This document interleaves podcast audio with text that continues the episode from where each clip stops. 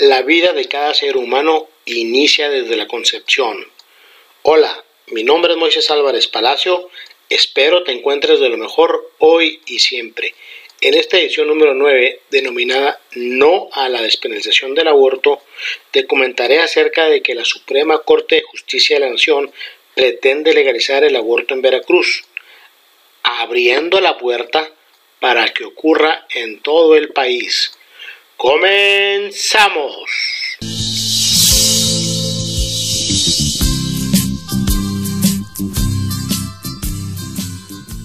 En México, desde 1997, el aborto es legal cuando el embarazo es producto de una violación, cuando hay peligro de muerte para la madre, por inseminación artificial no deseada y grave daño a la salud de la mujer.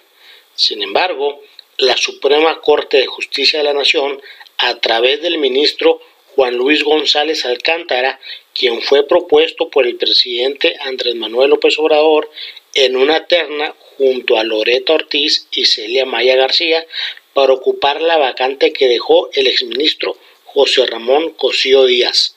Derivado de esa propuesta, se puede suponer que este ministro es afín al presidente y a su proyecto de nación. Esperemos que el presidente esté a favor de la vida y no permita la atrocidad que busca este ministro de despenalizar el aborto antes de las 12 semanas en Veracruz, como ya sucede en la Ciudad de México y en el estado de Oaxaca. Y con esto abrir la puerta para que sea promovido en el resto del territorio nacional. Ojalá que los ministros garanticen el derecho a la vida y no tomen decisiones por presiones de una minoría. Esta despenalización del aborto no es más que legalizar el asesinato de pequeños seres humanos que no tienen la culpa de la irresponsabilidad de la toma de decisiones por quienes fomentan estas prácticas. Mejor deberían promover el que los ciudadanos tengamos una mejor educación y cultura que permita tomar decisiones en favor de la vida. Esperemos que el presidente de la República incida para que no proceda esta aberrante situación en contra de la vida y que no se deje influenciar por esas minorías.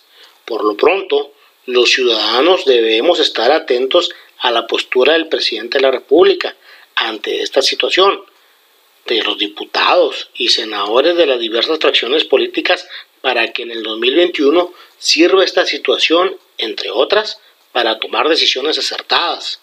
En México ya padecemos de mucha violencia en sus diversas expresiones como para legalizar el asesinato de seres inocentes. Estoy convencido que somos más los que estamos a favor de la vida y no de la cultura de la muerte, no a la despenalización del aborto.